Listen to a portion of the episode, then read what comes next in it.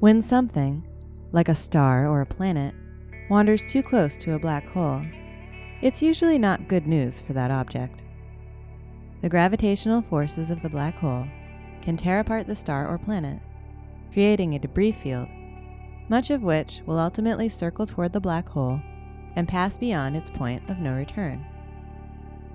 Astronomers call these events tidal disruptions.